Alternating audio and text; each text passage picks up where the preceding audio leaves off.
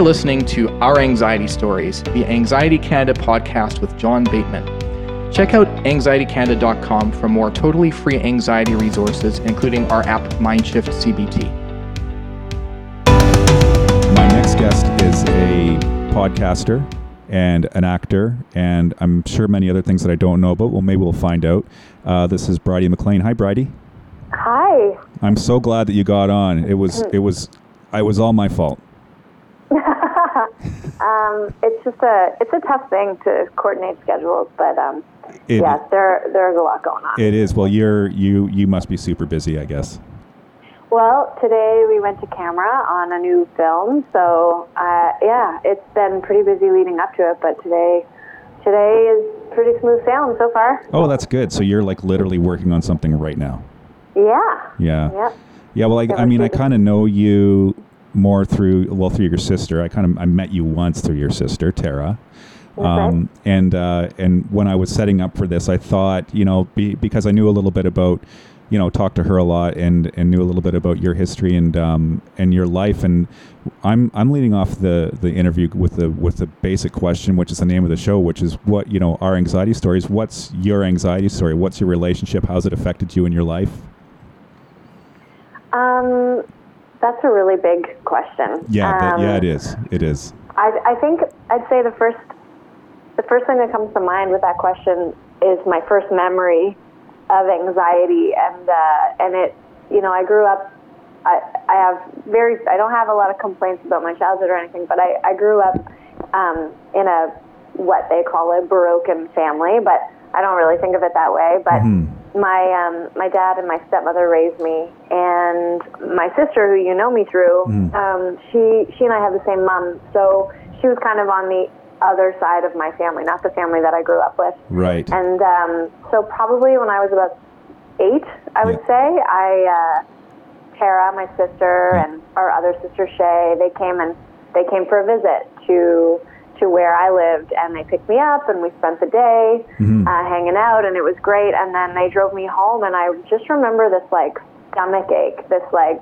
deep, deep like ache um, that that just had me on my knees. I was so stressed. I was so stressed out and feeling so anxious just because of the dynamic, and my family wasn't always really positive.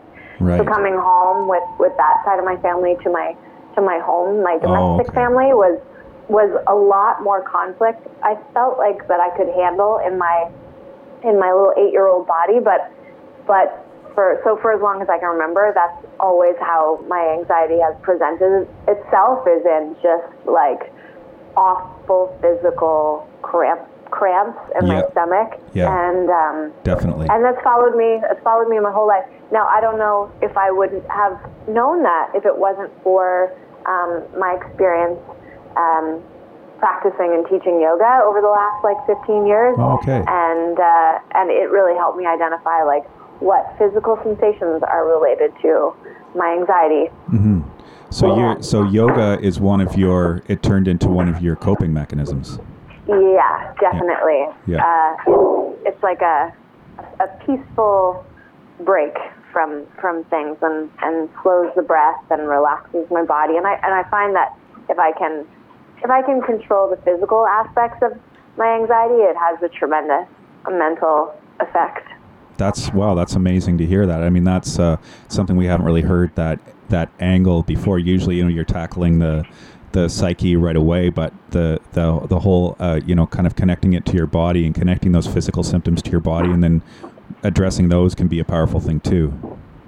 Yeah, absolutely. I mean, it, it it's similar to my acting training, right? Mhm. Where you can you can create uh, um, a psychological experience within yourself. Tap into emotions that are that are not your own because the, they belong to the character, but you do it from the outside in. So you can do it from the you know using physical gestures and physical exercises to affect your psychology. And I've I've used that in the same way because because of course performing brings up a whole different kind of anxiety. Yeah, that's so. How do you how do you differentiate those kinds of anxiety? Do you consider one anxiety to be more healthy or useful, and the other obviously to not be healthy and useful? How do you differentiate between those two? I don't necessarily think either of them are healthy eh, or, or useful. Like I, I, you know, I've been an actor for a long time, and I and I feel like I haven't really made my peace with it yet. Right. Um, Yeah. I, I, I'm, I'm always every single time, the entire time, being confronted with that imposter mm-hmm. syndrome of, you know, even though I have years of experience and training, like oh, I'm mm-hmm. not supposed to be here, and I'm not, I, I'm not meeting people's expectations, and etc. Mm-hmm. So you know, it's weird because then as a podcaster where I'm standing up on stage or on the microphone and presenting myself, I feel none of that.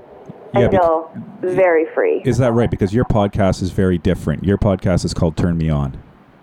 Yeah. Yeah. And tell me the gist of what that podcast is about. Um, that podcast is about what it's like to be a sexual being in the world. Yeah. Um, so my husband and I, we interview uh, everyday, ordinary folks about their experience, and sometimes we get some really wild stories, and Mm-hmm. sometimes they're they're pretty, they're much more relatable. Yeah. But we're pretty open about our experience. Um, we see other people, and so we have lots of experience to draw from, and Yeah. and we get we get pretty personal. Yeah, yeah, for sure. And did, did so obviously you you came uh, like was that a, a decision that you and your husband came to where you decided it was more comfortable to be open and transparent about it?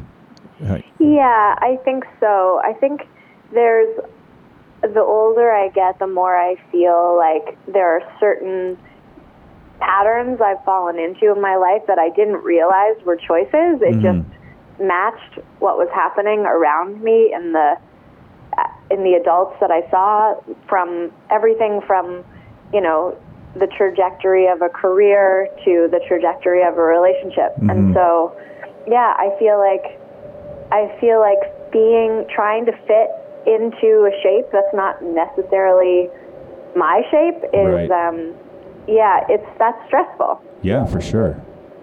And you found that tr- kind of opening up and transparency was a good a good way to deal with it. Yeah, I Freeing, mean, it's something really, really, when everything's on the table, like when everything's just wide open and transparent, then then it becomes just a lot easier to deal with. Yeah. Um, I think those feelings. Yeah. So your your husband is Jeremy Sanders.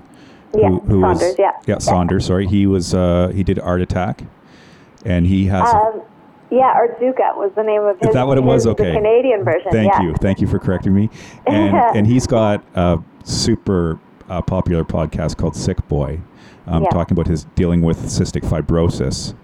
Yeah. Uh, one of the questions that I wonder about is how how is it dealing with that that in your relationship? You know, because for me that is that is pure anxiety. Um, how how I would deal with that because it's a it's a difficult disease to live with, uh, let alone being a, a person who commits to somebody who has it. Like how does that how does that work for you? How do you deal with that? Um, you know, it, there is. It's like a low hum all the time. Yeah. You know, because he he's coughing all the time, and Yeah, and so it's always re- it's always really present, especially now with the podcast. Yeah, Um, but you know, this might be a really weird thing to say, but I feel like maybe that relationship is a defense mechanism for me because when I just when I was like making that transition from high school to my independent sort of adulthood, um, Tara and I we lost our other sister really unexpectedly, Yeah. and it nothing could have shook me more. Yeah, and that definitely sent me on a on a num- like a year a number of years of of of depths and discovery and stuff like that. And then when I met Jeremy I think I think there's something soothing to mm-hmm. some part of my brain in that I at least know yeah, that this is probably how it's going to happen yeah. and what it's probably going to look like Wow. and that might might be a really strange thing to say, but No, I no. think that's that's how I make sense of it. Yeah, for sure. And I mean, you mentioned your sister Shay, Yeah. who passed away in a car accident. Mm-hmm. Um, what what was um, you know? I mean, to me, also that that's a. and It, I don't even know how somebody deals with that. Um, and in terms of how it affects you, you know, your mental health and so on and so forth. How did you how did that how did you feel like that affected your mental health? How did you how do you how did you come back from that? if well, you come back from it.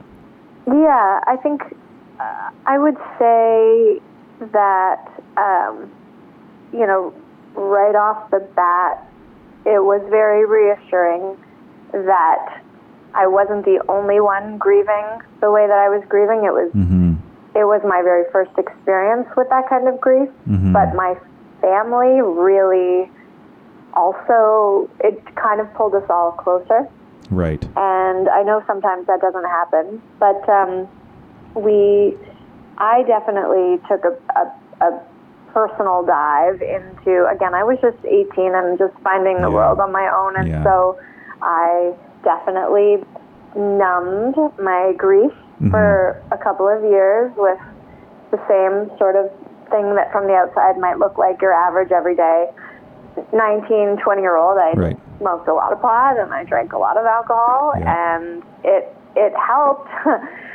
I thought and then and then one day I showed up to a yoga teacher training at 21 and I was like I I want to feel healthy Mm-hmm.